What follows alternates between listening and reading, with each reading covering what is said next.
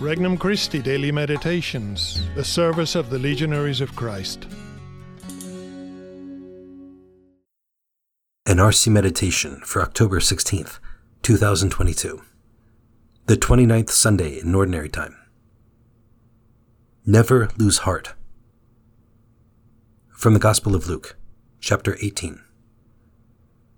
Jesus told his disciples a parable about the necessity for them to pray always without becoming weary.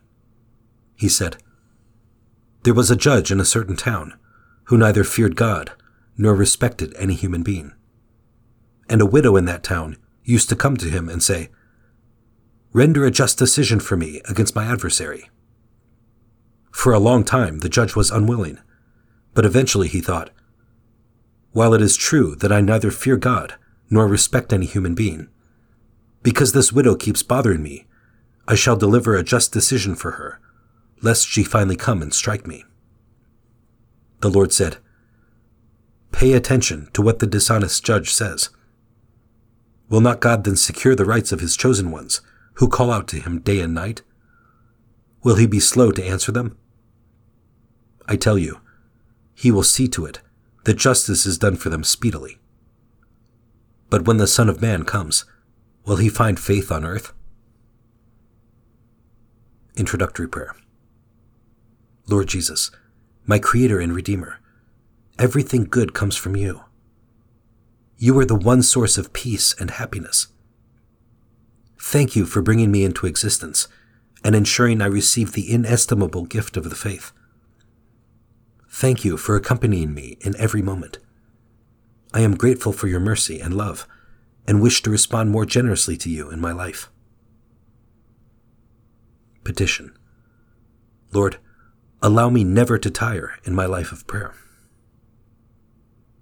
First reflection The widow, the powerless. In ancient Israel, widows were often powerless. Back then, women did not earn money.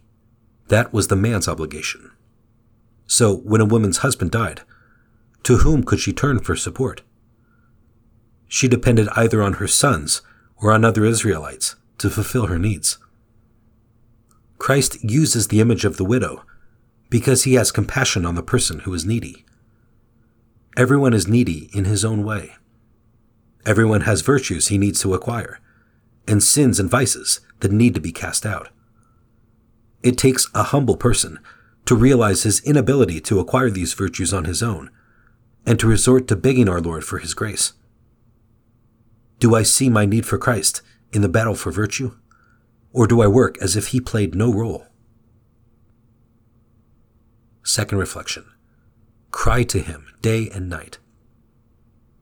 This reminds us to pray constantly. We can't reduce our relationship with God to a one shot deal. It isn't something we acquire once and for all and then move on to the next goal in life. We are to call out to Him without ceasing, for our life is meant to be in continual dialogue with Him. We were created to have a personal relationship with God, to seek His will, and then to put it into action. Everything we say, think, and do should flow from our continual friendship with Him. Third reflection The Judge the unjust. The judge was indifferent to the widow's distress. This was an injustice. He had as much a duty to listen to her as he had to listen to anyone else.